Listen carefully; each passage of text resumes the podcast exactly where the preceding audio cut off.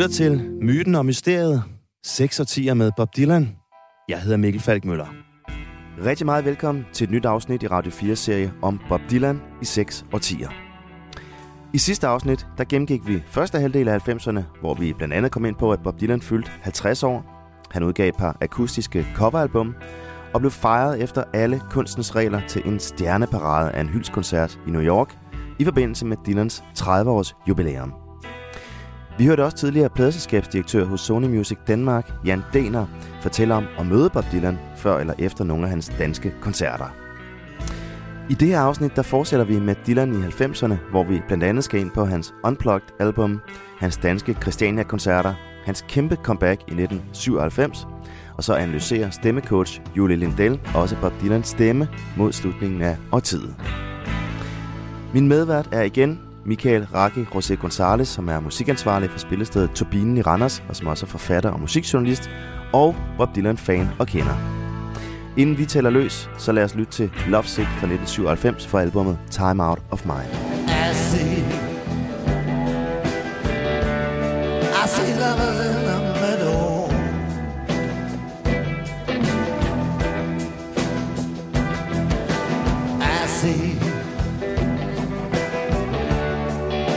silhouettes in the window.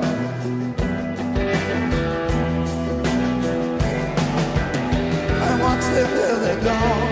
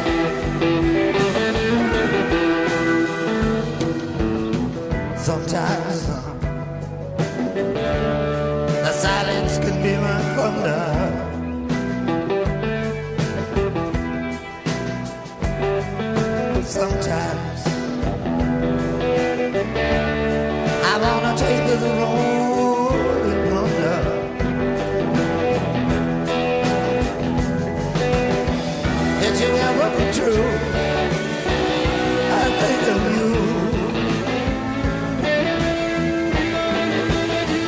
And I wonder.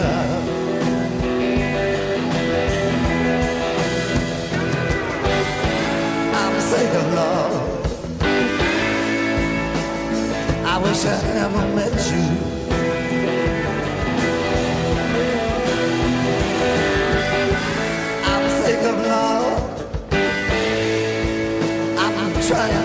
trying to you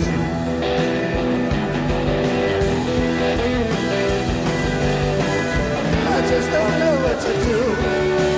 I'll give anything to just be with you.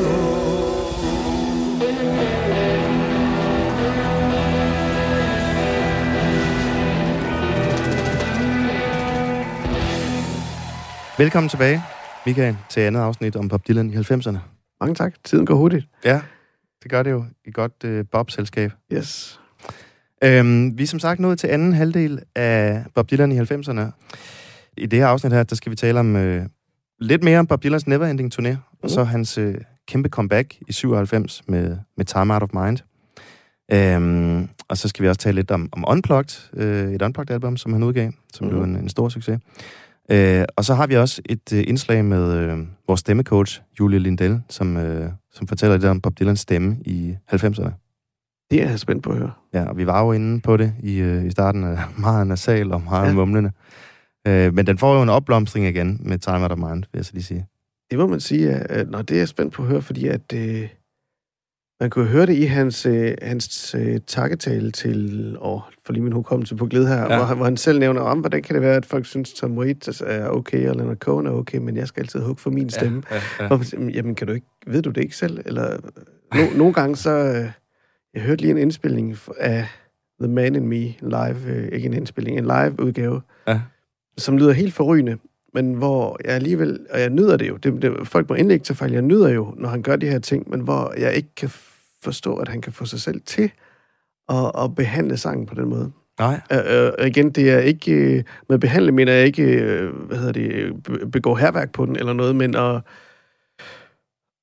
og øh, lade den øh, rematerialisere sig med et nyt ord, øh, ja. på den måde, som, som, som han jo tit gør, altså sådan bjeffer ordene ud. Øh, jeg, igen, jeg elsker det, men jeg forstår ikke, øh, at han kan få sig selv til det. ja, men altså, det, altså, hans stemme kan jo også være skiftet sådan helt ekstremt. Altså, Ja, ja, og, og, og- man ved jo, manden kan jo godt, fordi ja. Når han så spiller øh, The Times Are, they are Changing foran øh, Barack og Michelle Obama, så gør han det jo. Så synger han den jo, som den skal synges. Så det er jo ikke, Ja. fordi han ikke kan.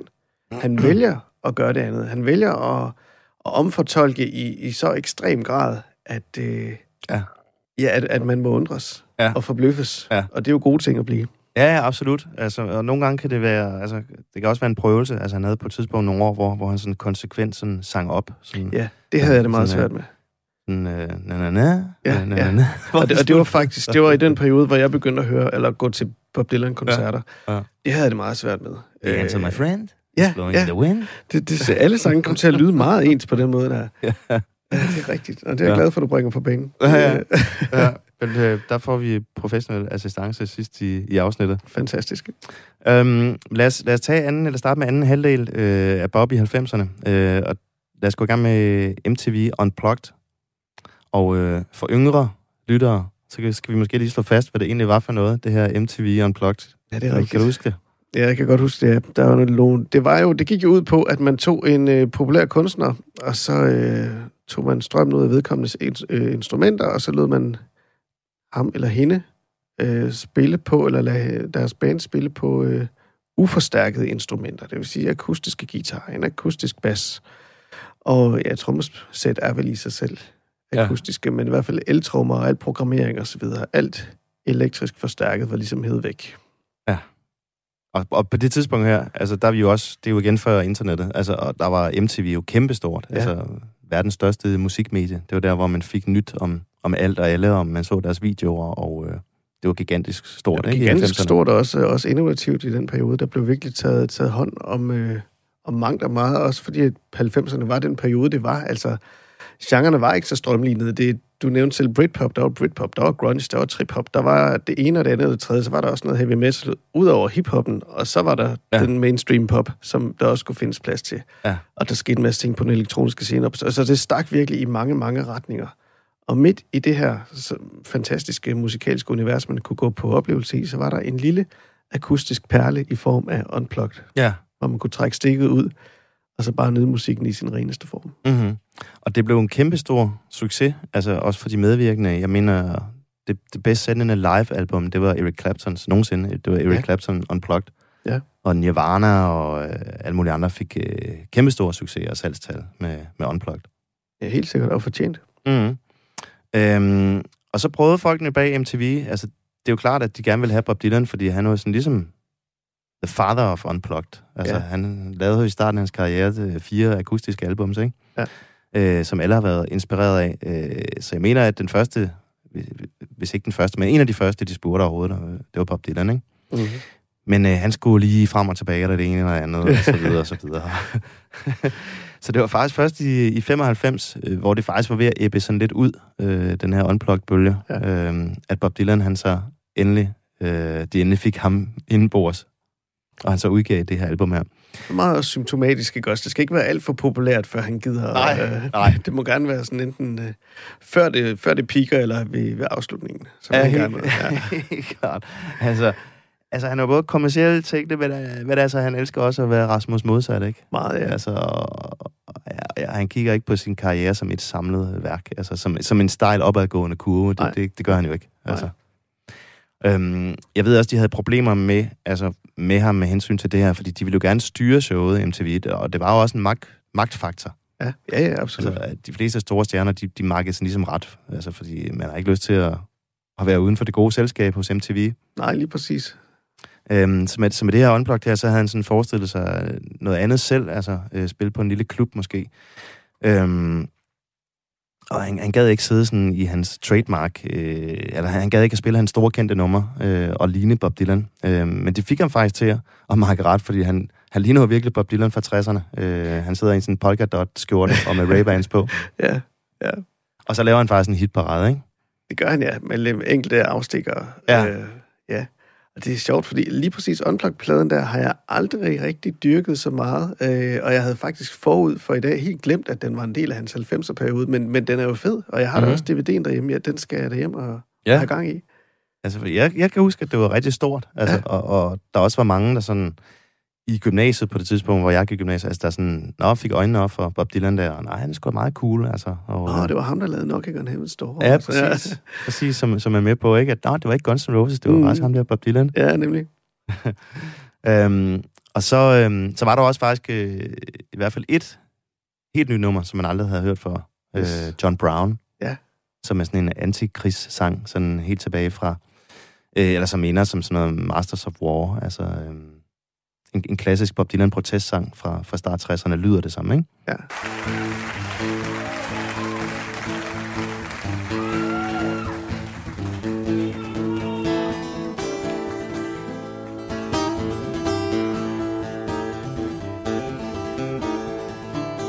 John Brown went off to war to fight on a foreign shore. His mama sure was proud of him. He stood so straight and tall in his uniform and all. His mama's face broke out into a grin. Oh, son, you look so fine. I'm glad you're a son of mine. Make me proud to know you weren't a gun. Do what the captain says, light the medals you will get. We'll put him on the wall when you get home. That old train pulled out. John's mom began to shout, telling everybody in the neighborhood. My son is about to go. He's a soldier now, you know. She made while sure her neighbors understood. She got a letter once in a while. Her face broke into a smile. She showed him to the people from next door. They bragged about her son with his uniform and gun in this thing she called a good old fashioned war. Then the letters ceased to come for a long time, they did not come. Ceased to come for about ten months or more. When letter finally came, saying go down and meet the train, your son is coming back from the war. She smiled and she went right down. She looked up and all around. She did not see her soldier son inside. When all the people passed, she saw her son at last. When she did, she could not believe her eyes. Oh, his face was all shot off, and his hands were blown away, and he wore a metal brace around his waist. Whispered kind of slow. In a voice she didn't know, and she couldn't even recognize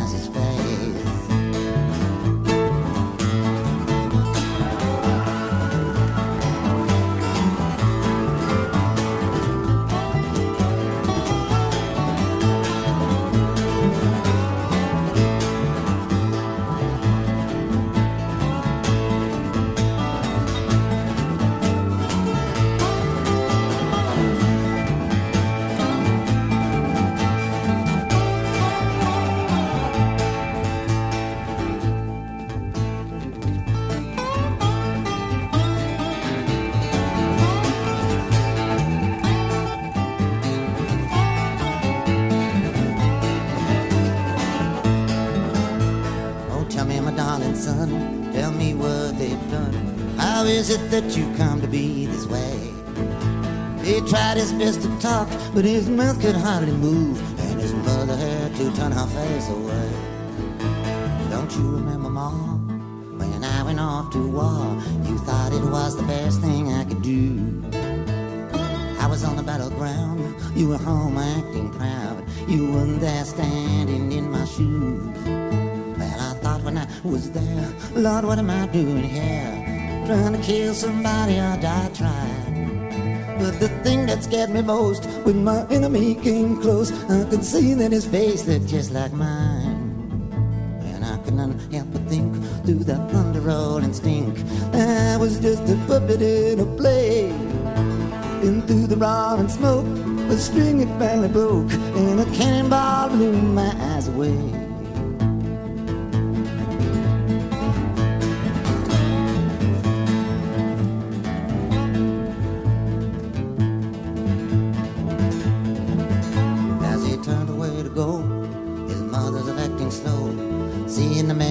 That helped him stand. But as he turned to leave, he called his mother close and he dropped his medals down into her hand.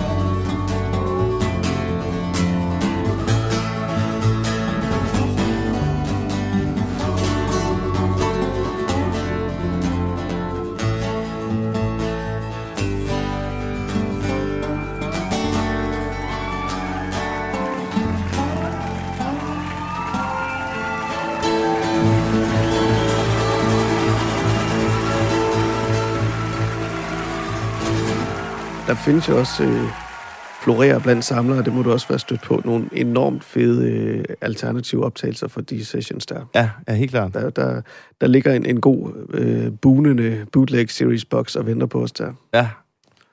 Og der var også en, øh, et andet nummer, som man ikke øh, kendte særlig godt. Jeg mener, det var med på den der bootleg series box, som vi talte om i, i sidste afsnit. Ja, Øh, Dignity, Dignity er som er et virkelig fedt nummer, synes jeg. super fedt nummer, ja. Ja, så der var lidt at, at sælge til dem, der gerne vil have det nye nummer også. Ja, ja helt klart. Um, så det var, altså, det var i hvert fald sådan lidt en, en uprising, øh, uprising for Bob Dylan øh, i midten af, af 90'erne. Ja. Vi var inde på, øh, på Neverending-turnéen i øh, sidste afsnit, og lad os, øh, lad os tale lidt videre om det. Altså, fordi altså, en af de store ting for Bob Dylan i de sidste 30 år, som er lige så stor og væsentligt for ham og hans karriere, det er jo hans øh, turnévirksomhed. Ja, Altså, han kunne i princippet jo bare have levet på sit renommé, og aldrig have udgivet noget andet. Altså, og så bare kørt de her 100 årlige koncerter, ikke? sagtens. Øhm, det gør han så gudskelov, ikke? Øhm, men altså, her i midten af 90'erne, der er det alligevel fem år siden, at øh, han har udgivet et, et album med, med nye sange. Men øh, hans turnévirksomhed, den er stadigvæk øh, stor og gylden, og han er stadig hovednavn på, øh, på store festivaler og, og kan spille arena-koncerter og, og så videre. Ja, og er det i øvrigt ikke i, på World Gone Wrong i liner notesene til den plade, hvor han i, altså navngiver The Neverending Tour? Altså første gang benævner, at det ligesom er det, han har gang i. Det kan godt være. Altså, øhm, Jeg mener det i hvert fald er, at det er i cover til en af pladerne, hvor han nævner The Neverending Tour i 90'erne. Det kan godt være. Altså, der er på et tidspunkt i hvert fald, om det så er der eller et andet sted, der, der er han sådan inde på, øh, fordi han har jo aldrig selv kaldt det for Neverending Tour. Han, han har jo kaldt det, der var den her turné, der var den her turné, den her turné. Øh, men det er først langt senere, altså for eksempel da han udgiver den bog, erindringsbog Chronicles, Ja. der kommenterer han jo så på, øh, hvad det er, han egentlig har gang i med den her Neverending turné. Ja. At han gerne vil finde et helt nyt publikum, og han gerne vil spille øh, rigtig meget, øh, og også mindre steder, sådan at han ligesom kan få lov til at folde sit bagkatalog ud, uden at det skal være en kæmpe greatest hits turné i øh, stadion, for stadionkoncerter. Ja. Øhm, og, det, og det er jo så det er jo så her i 90'erne, hvor han virkelig ruller det format ud, altså sådan, og, hvor man aldrig ved, hvad der kommer. Der kan komme obskure numre fra en eller anden øh, B-side fra 67, ikke? Ja, lige præcis. Eller som du siger, nummer, man faktisk aldrig har hørt. Mm. Eller, eller et helt uventet cover. Ja. Øh, der er sådan en rigtig fed udgave af Van Morrisons øh, And It Stone Me fra Mhm. mm-hmm. 90'erne også, med hans gode 90'er stemme der, som også bare, altså, ud af det blå. Ja. Øh, ja. ja, men han er fuldstændig uforudsigelig der, som du også selv var inde på før, også for bandet. Ja, og, og i, selvfølgelig i allerhøjeste grad for sit publikum. Så ja, han er, han er virkelig... Øh, der er virkelig nogle ting på spil til de koncerter. Også selvom det, det for de uindvidede, øh, siger jeg med glimt i øjet, kan stå som om, kan synes, som om han nogle gange bare står lige og sangene af. Ja. Så, så er der, det, det står ikke stille ind i hovedet på ham. Nej. Nej, det gør det ikke. Altså, øhm, og det er jo sådan ligesom det, der er sådan hans claim to fame, altså i første halvdel af 90'erne, det er de her turnéer og, og koncerter. Øh, og man skal også huske på, at der var mange år, hvor han overhovedet ikke var ude at spille. Altså i, øh, i 70'erne, øh, og en del over i 80'erne, der var han jo slet ikke ude og optræde, men altså nu er han så virkelig alle steder hele tiden, ikke? Ja.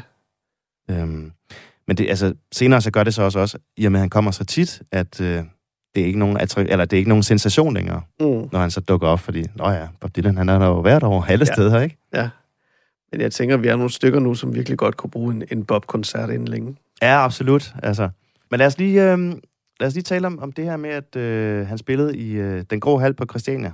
Yes, det er jo dit bord. Ja, det er mit bord. Der var du der ikke, men, men det var jeg. Og jeg var så heldig at være der til begge koncerter. Han spillede simpelthen øh, i midten af slutningen af juli, 22. 23. Øh, juli i Den Grå Hal på Christiania, der er plads til cirka 1.500 mennesker. Mm. Øhm, så det var jo fuldstændig eksklusivt øh, og vildt. Altså, Ja. øh, også øh, for de gamle flipper og hippier, Ja, at øh, 68'er, ikke? Altså, boomer-generationen, de kunne få lov til at opleve Bob Dylan i der, hvor han måske bedst skulle kunne opleves, ikke? Altså ja, i fristaden tæt på, Christiania. Ja, ja. Og hvordan var det så? Jamen altså, det, det var vildt øh, og stort, kæmpestort. Altså, jeg kan huske, det var sådan to virkelig øh, dejlige sommeraftener, varmt og lækkert. Øh, og folk, de sad ude på græsplænen foran øh, den grå hal og røg joints og sad og drak vin og hyggede sig og var fuldstændig forventningsklar. Øh, klar. altså, eller der var kæmpe store forventninger i luften ikke til, at man skulle ind og, og høre Bob Dylan her på øh, Christiania i den grå hal det virker sådan lidt folk, det virkede lidt som om folk ikke helt troede på det, at det virkelig var øh, Bob Dylan, som, som pludselig skulle optræde herinde. Altså, øh, for det første, fordi det var, der var få billetter, altså 1500 mennesker per aften, og det var to aftener i, i træk, øh, og så selvfølgelig, fordi det var på Christiania, og man tænkte, hvad, Bob Dylan her? Øh, men det var ham, og han trådte ind på scenen, og der var et jubelbrøl øh, uden lige, og det var to rigtig gode koncerter. Jeg kan huske, han spillede rigtig meget guitar, der var lange guitar solo, så setlisten var faktisk ikke så lang. Øh, ret få numre, fordi det var nogle meget lange udgaver af de numre, han spillede, men de stod og jammede rigtig meget, der var god stemning, og Bob Dylan var afslappet, øh, sjovt humør. Øh, og jeg hørte også, at han efterfølgende var øh, på den bar på Christiania, der hedder Woodstock. Øh, så der skulle, ja, der kan man jo sige også over her 25 år senere, at man ikke lige tog derover efter koncerten, og måske havde mødt Bob Dylan. Men lad os prøve at høre et øh, nummer øh, fra koncerten. Jeg har nemlig fundet et nummer her på YouTube, som hedder Friend of the Devil. Et covernummer af Grateful Dead, så vi lige kan høre lidt af stemningen fra, øh, fra en af Christiana-koncerterne.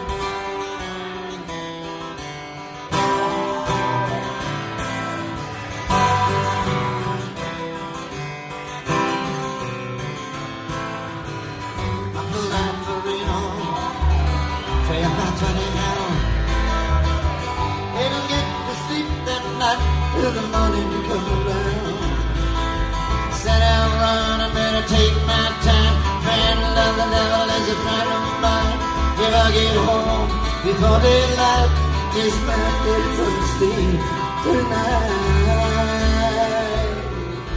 I Ran into the devil, and he loaned me 20 bills. Spent the night in Utah, in a cave up in the hills. Said I'll run, I'm gonna take my time. Praying to love the devil is a friend of mine. If I get home before daylight, he just might get some sleep tonight.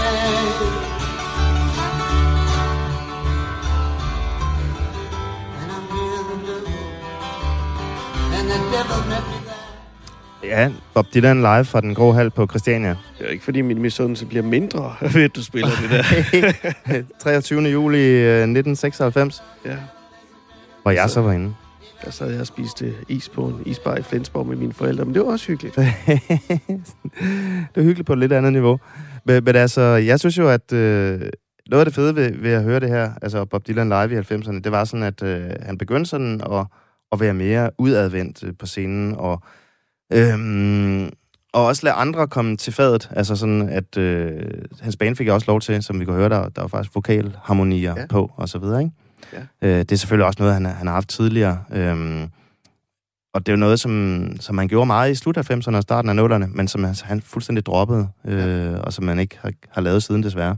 Jeg ved, om det har været et lille levn fra Traveling Wilburys, at, øh, at der godt måtte være lidt, øh, Ja, lidt kor på. jamen det, kan- jamen det kan godt være. Altså, eller The Band, øh, ja, hans, eller- hans ja, band ja. fra 60'erne og 70'erne, Ja. ikke? Øh, men, men i hvert fald, det, det, giver en, det giver en rigtig god øh, charme til musikken, altså og også med til at løfte øh, energien og Bob Dylans øh, stemme, ikke? Helt sikkert. Og og på hans stemme, så synes jeg, han, han, han synger blændende her. Altså, det er virkelig, det er virkelig fedt. Ja. Fedt, det han har gang i. altså, der er jo nogen, der vil sige, øh, hvad er det for en gammel ged, der står Ja, og jeg. her, ikke? Blandt andet vores, vores stemmecoach lidt senere. Ja, absolut. men, men, Ja. ja. men ja, når, når først man har fået det ind der, så, Ja, så er det altså svært at slippe, øh, slippe begejstringen over det igen. ja men det er rigtigt. Øhm, men øh, nu er vi altså kommet frem til, øh, at det var så i 96, og øh, nu er der altså gået mange øh, år, uden at Bob Dylan han har udgivet noget nyt. Jeg mener, at det er den længste periode i hans karriere, hvor han ikke har udgivet et øh, nyt studiealbum med, med selvskrevne sange. Og siden, eller... Jeg ved ikke siden, ah, er der ikke lige gået nu her med det nyeste Rough and Rowdy Ways øh, Tempest, der er vist gået otte år, mener jeg. Så Tiden går selvfølgelig hurtigere, jo ældre man bliver. ja, ja, Time is a jet plane. ja, lige præcis. Ja. Øhm, men på det her tidspunkt, så er det i hvert fald den længste pause, han har haft, hvor han, hvor han ikke har, har udgivet noget med, med egne no, nye numre, ikke? Ja. Øhm, så der er mange, der har sådan netop afskrevet ham som en, en øh, pladekunstner, hvis, Ja. ja. man stadig kalder, hvis man stadig siger det. Ja. Øh, men, men, men bare som sådan en, øh, en omrejsende troubadour fra 60'erne, ikke? Altså Mm. en greatest hits øh, artist, ikke? Ja. Men øh, det, det blev jo så ændret fuldstændig, det image, i øh, 1997. De to fejl gjorde de. De tog fejl, det gjorde de. Fordi det her, det er jo simpelthen det største øh, comeback, øh, som, som han har haft, vil jeg sige, ikke? Altså, Absolut, ja. ja. kan du prøve at fortælle, hvad, hvad er det, der sker her i, i 97? Jamen, der sker jo det for mig personligt, at jeg i fødselsdagsgave det år får den plade, der hedder Time Out of Mind. Jeg havde læst i enten, jeg kan ikke huske, om det var Zoo eller Wild Magazine, der var ude på det tidspunkt. Åh, ja, gode gamle rockmagasiner fra man 90'erne. kunne, øh, lige præcis. øhm, man kunne vinde en plakat for Time Out of Mind, og det var der mange sådan, ældre mænd, der gerne ville, kunne jeg se på, på de der breve, der så kom til den, øh, til den konkurrence. De skrev, at altså, ikke at jeg kunne se på skriften, hvor gamle de var, men det skrev de, at det ville se godt ud ind over øh, Tour de France-bøgerne, eller hvad, hvad det nu var, de fik skrevet. Ja. Og det forstod jeg ikke helt, indtil jeg så fik den her plade i hænderne. For, for den fik jeg som sagt i fødselsdagsgave, den røg på mit øh, konfirmationsanlæg. Og så kunne jeg bare huske, at, at jeg var blown away over starten.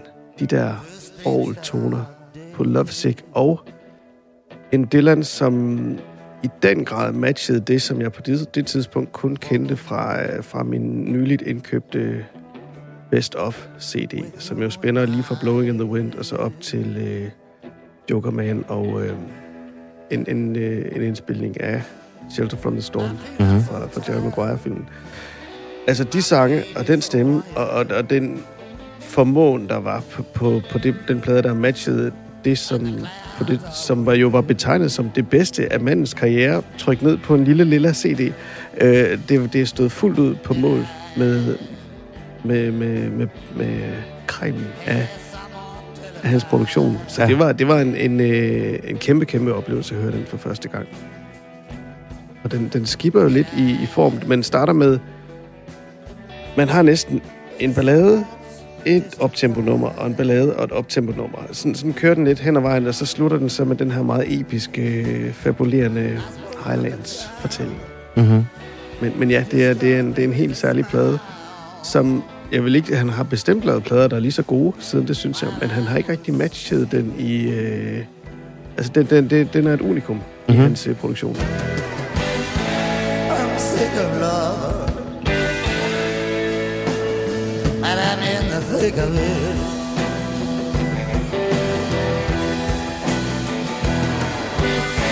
this kind of love.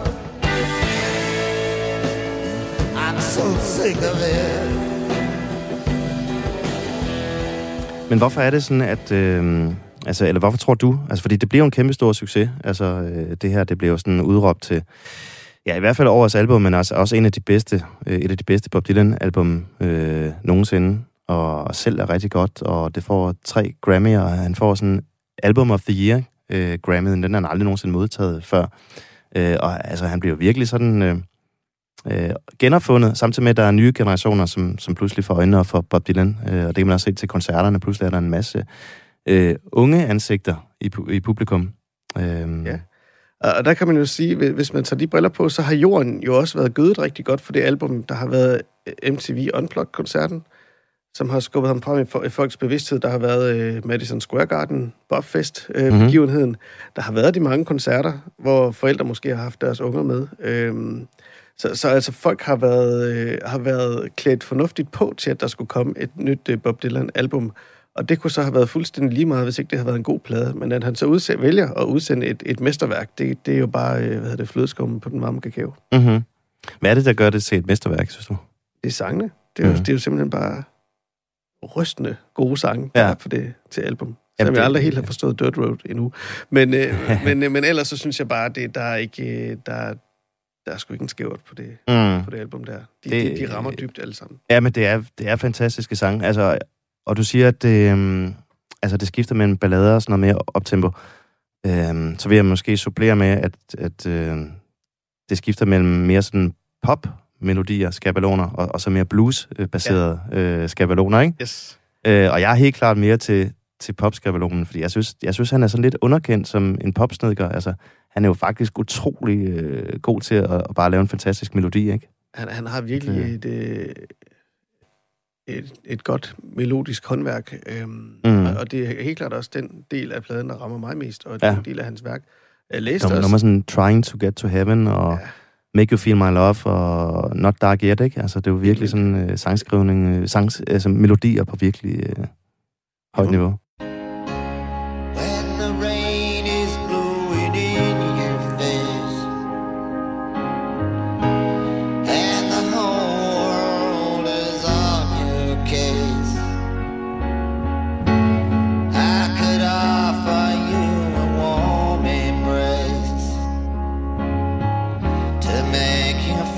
My love.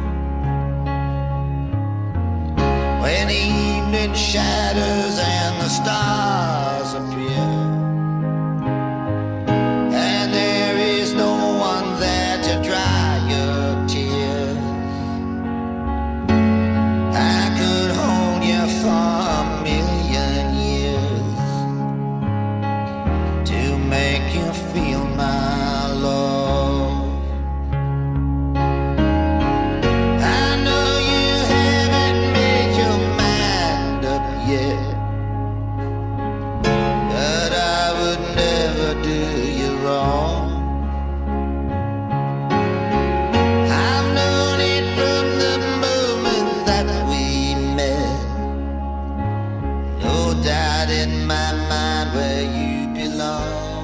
jeg kan huske, at han, jeg læste et interview eller noget, han havde skrevet på et tidspunkt, hvor han selv var lidt fortørnet over, at folk altid fremhævede hans tekster. For, for hvis det kun var teksterne, det handlede om, hvorfor var der så udkommet så mange instrumentaludgaver af folk, der havde, havde fortolket hans numre? Altså, du nævnte selv mig Backpages før. Det, det er jo en fantastisk melodi. Ja, Øh, ja, nej, det, han, han kan virkelig noget andet og mere end bare de tekster, og det er jo også med fuldt overlæg, at jeg ikke øh, fremhæver Daniel Lanois, øh, som har produceret pladen, fordi det er der så mange, der gør. Men Jamen, lad, os lige, lad os lige tage ham, fordi han er jo svær at komme udenom. Altså, øh, altså Daniel Lanois, øh, ja. han, er, han er en kanadisk øh, musiker, øh, som, øh, som har produceret det her album her. Men, men så har han jo også arbejdet med, med Bob Dylan øh, tidligere på det øh, fantastiske album, som hedder Oh Mercy, Yes. øh, fra, fra 88. Ja. Og, øh, eller fra, ni, fra nærmest er 89. Det, det sidste virkelig store Bob Dylan-plade. Ja. Den sidste store Bob Dylan-plade før, øh, altså med egne numre. Ja. Før Time Out of Mind. Øhm, og så, altså, han, han får simpelthen tilbuddet igen, om han vil være med til at lave en ny øh, Bob Dylan-plade. Ja. Og hvad er det sådan, kan vi, skal vi tale lidt om, om lyd? Kan vi tale lidt om lydbilledet, lyduniverset på albumet?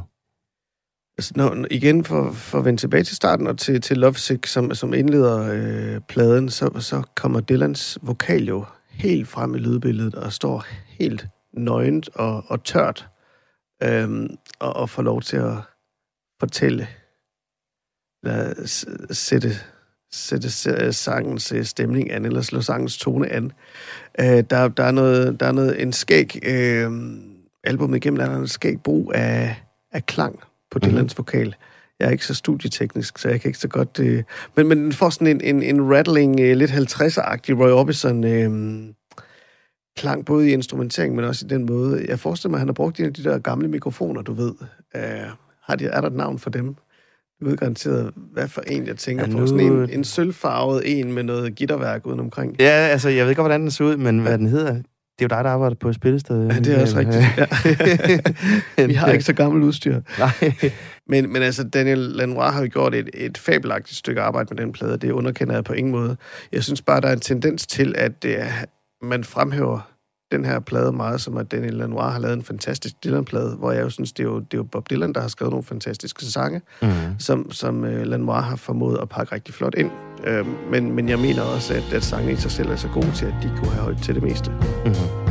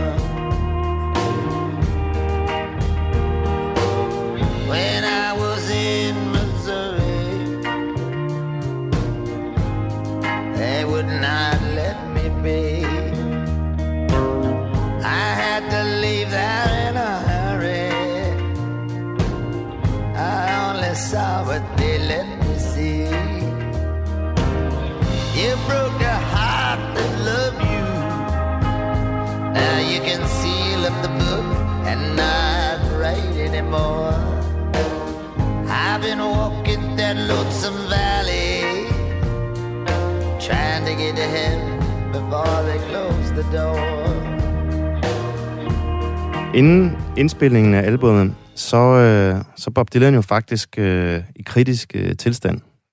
Lad os Ja. lige runde det. Hvad er det, der sker her? Han har fået en, øh, en sjælden øh, hjerteinfektion, som jeg har forstået det, og faktisk øh, i, i livsfar. Som du også sagde på et tidspunkt, da vi havde en lille pause tidligere, han, øh, han troede, han skulle op og sige hej til Elvis. Ja. um, og, og, det, og jeg mener, correct me if I'm wrong, men jeg mener nok, altså der er jo en del sådan, øh, man kan i hvert fald læse en masse øh, døds... Øh, coming to term med, med, med at skulle forlade den her verden ind i de her sange. Men er, er det ikke rigtigt forstået, at mange af dem faktisk er skrevet, før han blev syg? Jo, altså, det er faktisk, øh, det hele er faktisk skrevet og lavet, altså, ja. før han blev syg. Så, så det har ikke noget med hans egen dødelighed at gøre. Nej. Selvom rigtig mange af teksterne øh, og temaerne kredser Ja. om døden, ikke? Yes, not dark yet, but it's, but it's getting there. Ja, lige præcis. Ja. Og, og det var jo så, altså rent øh, øh, karriere, eller PR-mæssigt, så var det jo ret øh, fantastisk for ham, at han lå på hospitalet, og, øh, og det gik jo verden rundt, øh, og alle tænkte, gud, nu er Bob Dylan ved, ved at dø, ikke? Ja. Altså, hvad har han været her, 56 år, Mm. øhm, og levet et hårdt liv, øh, og der er jo klub 27 øh, musikere, som dør meget tidligere, så hvorfor skulle det ikke også være Bob nu? Ja, han ligner også en, En gravmand, ikke? ja, præcis. Altså, øh, så jeg, jeg tænkte, gud mand, øh, nu er det nu, mm. altså, for, for Bob Dylan.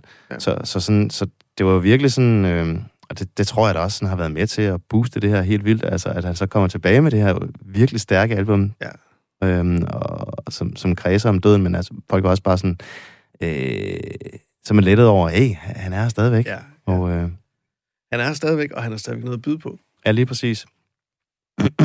og bestemt øh, fantastisk, øh, fantastisk sangskrivning. Men, men den her sygdom her i hvert fald, øh, det gjorde, at han var sådan øh, inaktiv øh, nogle måneder og lå på hospitalet. Han havde fået sådan et eller andet øh, nede ved Mississippi-floden, sådan nogle mærkelige sporer øh, ned Ja. i lungerne. Øh, jeg kan ikke helt huske, hvad det var, men det er et eller andet med... Øh, jeg ved ikke, om du kan huske. Men, Men, jeg, jeg øh, kan heller ikke huske, nej, nej. men det er i hvert fald en mystisk, sjælden ja. sygdom, Ja. som, Ja, det er som man skal ikke- være meget uheldig for at... Ja. Men stopper han sig ikke også med at ryge i en periode derefter? Eller er det noget, jeg bilder mig ind og har læst et sted? Jamen, det er jo igen det der med, man ved jo aldrig helt med Bob Dylan. Altså, Nej. øh, det er jo utroligt sjældent, der, der slipper noget ud om hans privatliv, ikke? Altså, Ja. altså, det vi heller ikke snakket om her i 90'erne. Hvad sker der egentlig for ham rent privatmæssigt, ikke? Altså, det... Øh, Ja, han har man så ved en datter på fire, ved vi. Ja, så han fik en datter i 86, ikke? Ja. Øhm, med, med en af hans korpiger. Ja. Øhm, som han blev gift med. Og så blev han skilt med hende igen i starten af 90'erne. Ja. Øhm, men altså, hvad han ellers går og laver øh, i hans privatliv i 90'erne, altså, aner det Der er faktisk ikke nogen, der ved det. Det tror jeg ikke. Kun dem, der som, som er aller tættest på ham. Måske hans børn og, og bror. Og, Ja. Øh, Ja. Hvis, hvis de er heldige. hvis de er heldige, ja. Får de lidt at vide juleaften. Ja. ja. at De kan jo heller ikke have meget tid til at se ham. Ej, det er jo Altså, det. Man er jo på... Altså, på det, igen, ikke at der skal trækkes øh, paralleller til Kim Larsen, for det synes jeg bestemt ikke, der bør, men, men, men der er jo også noget med at tage ud og spille hele tiden. Ja. Ja, det, det, det, er, det må være sådan en, en musiker. Ja. En musiker-ting, altså musiker-musiker, som Ja. er, er ligeglade. Altså, vi har to personer her, som jo er blandt de største. Larsen herhjemme og, Dylan i verden. Øh, Mhm. men, som jo sagtens, som du også siger, kunne ligge og, og, øh, og, og tælle pengene og hvile på lavbærene, men som, som insisterer på, at det er det her, jeg gør. Det er det her, jeg skal gøre. Og måske i virkeligheden ikke rigtig føler sig kaldet til andet. Mm. Så, så det er landevejen, og det er sangskrivningen, altså landevejen og, og musikken, der kalder. Ja. Det, det er der, de, de hører til. Ja, altså nu tror jeg bare, det er sådan alment anerkendt for alle, at øh, dem, der er tilbage fra, fra 60'erne, de bliver der bare ved, til de dør nu. Altså, Ja, fordi, ja. hvorfor skulle de ikke det? Altså, og, det og du har selv skrevet en bog om øh, Savage Rose og Anisette, og hun er jo også stadig på banen, ikke? Det må man sige, altså det er jo, og det, det lyder så klichéagtigt, men, men det er jo fordi, at musikken er lige så vigtig for hende som at trække vejret. Altså hun kunne ikke eksistere uden, så hvorfor skulle hun, øh, når hun så stadigvæk synger som en, som en orkan, hvorfor skulle hun så lade være? Mm. Og Kim Larsen, han spillede jo også øh, sindssygt gode koncerter øh, indtil, var det tre uger, indtil han døde, Ja, ikke? ja. Altså, så, Så, øh, ja, Men altså, Bob Dylan, han, øh, han overlever jo gudskelov, øh, den her sygdom her. Ja. Øh, han skulle ikke op og møde Elvis endnu. det er han til gode. det er han til gode. Øh, og, øh, og Tama Adaman, det bliver det her øh, kæmpe store øh, comeback for ham her. Øh, Michael, vi skal til at runde af for vores rigtig gode Bob Dylan-samtale her. Øhm, fordi nu skal vi snart have vores stemmecoach øh, Julie Lindell på banen til at analysere øh, Bob Dylans stemme her fra 90'erne, slutningen af 90'erne her. Øh, inden da, så har jeg lige et sidste spørgsmål, øh, Michael, fordi du arbejder jo som øh, musikansvarlig for øh, spillestedet øh, Værket øh, i Randers. Så jeg vil bare egentlig høre, altså, hvad vil du sige til, hvis øh, Bobs management de ringede og, og spurgte, om, om han måtte komme forbi og spille hos dig? Hvad vil du sige til det? Så vil jeg spørge, hvad skal det koste? og så vil jeg ringe til dem, som forhåbentlig kunne skaffe pengene. Ja. Øh, nej, det, vil- det, ville, øh, det ville da være en dream come true. Jeg, jeg, øh, jeg er jo fra Randers oprindeligt også, og vi har et lille spillested, der hedder øh, Café von Hatten. Jeg kan huske, vi snakkede meget om, at det ville være fantastisk at få Bob Dylan dernede i de år der. Ja. Øh, jeg læste engang, at han skulle have en million for at komme og spille. Det tror jeg har ændret sig siden. Det er det nok, altså fordi, så, hvad hedder det, altså i starten af, af det næste årti, der spiller han jo så, altså det kunne jo lige så godt have været i Randers, altså han spiller så i Horsens, ikke? For 500 mennesker. Åh oh, ja, ja. Og der var du, og det var jeg ja. ikke. Nej, sådan er det. Ja. øh, vi kan lade os slutte af, og, og så vil jeg bare sige tusind tak for, at, øh, at du er kommet og talt Bob Dylan med mig her i 90'erne. En kæmpe fornøjelse. Skulle det være en anden gang? Ja, vi kan jo tage det, når Bob Dylan fylder 90. Lad os gøre det. Velkommen til dig, Julie Lindell. Øh, du er stemmecoach og sanger, og øh, du har tidligere været med i, øh, i den her Bob Dylan-serie, hvor du var med til at analysere Bob Dylans stemme i starten af 60'erne og i øh, slutningen af 60'erne på nummeret Lay Lady Lay. Og nu skal vi altså så springe rigtig meget frem i tiden. Vi skal nemlig helt frem til, øh, til 1997, og det her album her, Time Out of Mind. Og nu er Bob Dylan altså så i øh, mellemtiden blevet øh, 56 eller 57 år. Og øh, lad os prøve at springe ud i det og høre, hvordan han lyder øh, på det tidspunkt. Ja. Her der tager vi lige en snas af den sang, der hedder Make You Feel My Love.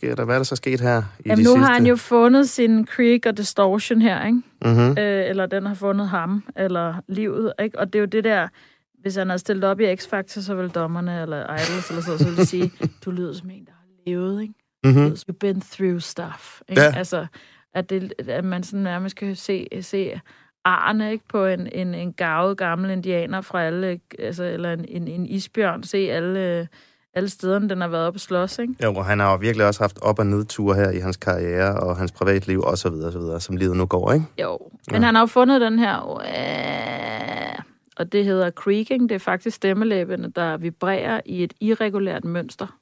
Du kan bare lave, børn gør den der, øh, den her lyd, ikke? Ja. Og så, øh, when, when the rain is falling in, know. Nu kan jeg så lige pludselig lyde som en, der har levet og taget en masse stoffer. Jeg kan også gøre det helt uden at have taget en stoffer. Ja, fordi Adele fik jo lære- faktisk et stort hit ud af det her nummer her. Det og gjorde hun. øh, Og mor også, den her, ja. Øhm, så man kan faktisk, øh, og det vil jeg bare opmuntre alle til derude, man behøver ikke at, øh, at have taget en masse stoffer, ryge en masse og levet et hårdt liv for at få den lyd. Det kan man lære fuldstændig sangteknisk. Men jeg tænker, at Bob Dylan, tror du ikke, at hans stemme... Altså, er det, er det her bare fordi, den er blevet slidt, og han er blevet ældet? Eller Det hvad kan jeg jo ikke sige. Altså, det jeg kan ved det ikke. Øh, Det kan også være, at han bare har fundet sin creek. Øh, Det er sådan, Bob Dylan skal lyde. Ja, men han har, altså hvis du for eksempel er rigtig træt om morgenen og taler sådan her, og så har han lige pludselig fundet ud af, at der er noget her, when the rain is falling in, there, and the whole world is your sleep. Og så har der noget en ekstra ting på. Han har jo fundet det her klangrum om med næsen. Ja. I would offer you a warm embrace. Så vi har den her næse på. Man kan altid øh, se, om næsen er på, ved lige sådan at... Uh, man kan høre det her, ikke? Ja. Øh, og det er jo fordi, vi både kan have luft og lyd, der kommer ud af næsen og munden. Og han har fundet det klangrum der. Måske rent dogenskab. Måske øh, er det slid. Måske har han nogle kæmpe store fede dømer på stemmelæberne. Det er ikke til at sige, hvordan det er kommet. Altså, man kan jo scar, s- scars, øh, man kan ar mm-hmm. sin, øh, sine stemmelæber, så de, de får sådan nogle permanente ting. Men den er jo nogle gange klar. Mm-hmm. Så det, det, jeg vil tro, han har fundet øh, det her sted. Ja. Og øh, man kan altså finde det sunde sted at synge i centrum. Det er when the, when the, hvad er det teksten siger? Ja, jeg kan heller ikke huske den. Øhm, to make you feel my love. Nu giver jeg det den støtte og energi, det skal have. Så kan jeg gå ud og give det for lidt energi i min krop. To, to make you feel my love. When the rain is falling in your face. Og så kan jeg lige pludselig få, finde det her sted. Det er ligesom at, at skabe et nyt centrum, og det underviser jeg folk i at lægge creaking på. Mm-hmm. Britney Spears bruger den samme effekt i, men kun i starten af alle toner. Oh, baby, baby, how was I supposed to know something got me going? Nej, det er sjovt. Det har jeg aldrig troet, at man skulle øh, få Britney Spears og Bob Dylan For hende til. nævnt i det her program. Men hun bruger det faktisk som sådan et cry i starten. Ja. Og det er faktisk øh, videnskabeligt, er det stemmelæberne, der vibrerer i sådan et irregulært mønster. Men hvad, altså, hvad giver den effekt til, til lytterne? Er det for, En hvad, hvilken følelse. stemning? Den giver jo følelse. Alle effekter kommer ud af følelse, og alle effekter kommer fra vores tale.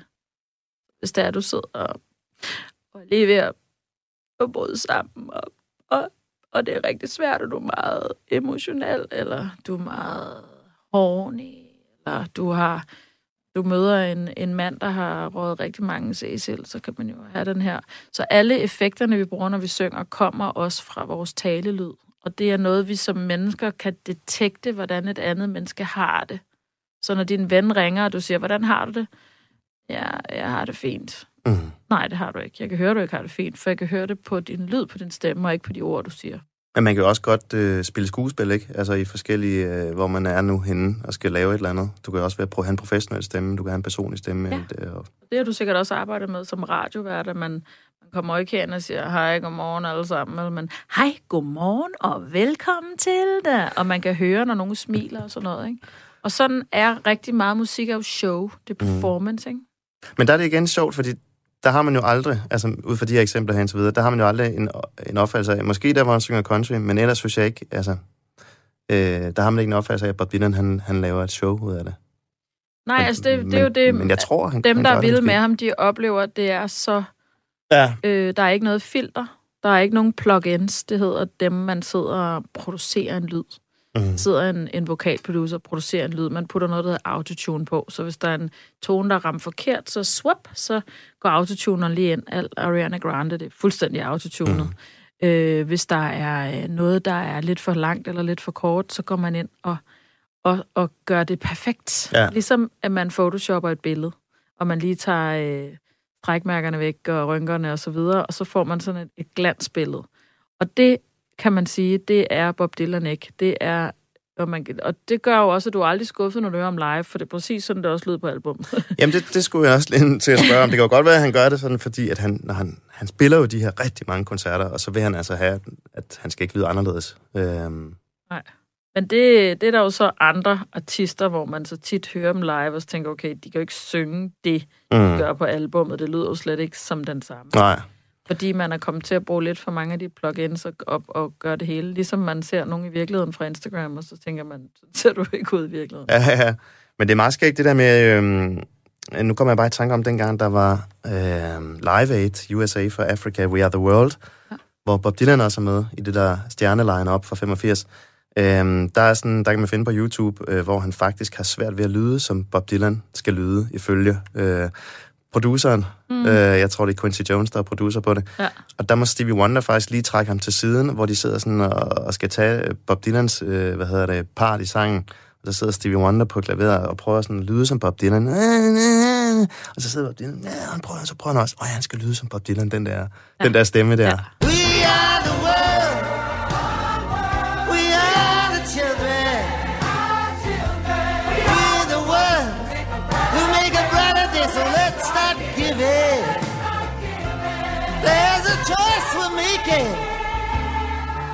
We're saving our own lives. It's true we make a better day, just you and me. Det er ja, ret ja, fordi de jo også bliver sådan nogle karakterer, de kommer ind så kort i den sang, og Ja. skal, man skal rigtig kunne høre, det er Michael Jackson. De har og to det, linjer eller tre linjer. Ja, eller- ja, ikke? og så skal man kunne genkende det. Ja. Ja. Øhm, men altså, jeg vil sige, det kræver en vis musikalitet at kunne øh, lege og forme med sin stemme den måde, han gør på. Og jeg tror, han har i hvert fald insisteret på ikke at blive sat i bås, så han har genopfundet sin lyd. Så hvordan lyder Bob Dylan? Jamen, øh, hvilken Bob Dylan, ikke? Altså, Præcis. og hvordan lyder... Øh, hvordan er et, et Madonna-nummer? Jamen, øh, igen, langtidsholdbare artister, tror jeg, kunne følge med tiden, og har kunne reopfinde sig selv, og, og det er jo også super mærkeligt, hvis man ikke gør det, så forbliver man jo i en, øh, i en et sted, Tidslomme. som er, ja, en tidslomme, som er bagudskuende. Alle mennesker udvikler sig, så vi er vokset op med ham. Vi har udviklet os med ham. Vi har også været igennem perioder, hvor vi eksperimenterede med noget, eller hvor vi var til det ene eller det andet, Mm. mm. eller hvor vi var studerende, eller hvor vi var, altså du ved, øh, hvor vi var øh, fædre og mødre. Altså livet er jo hele tiden sæsoner og processer, mm. og derfor bliver det jo endnu mere autentisk, at han også lader os være med i det. Ja. Så et eller andet sted er det jo igen råt, autentisk og dybt ærligt. Mm. Til det grænsende til det sådan virkelig grimme, ikke? Jo. Helt klart. It's not dark yet, and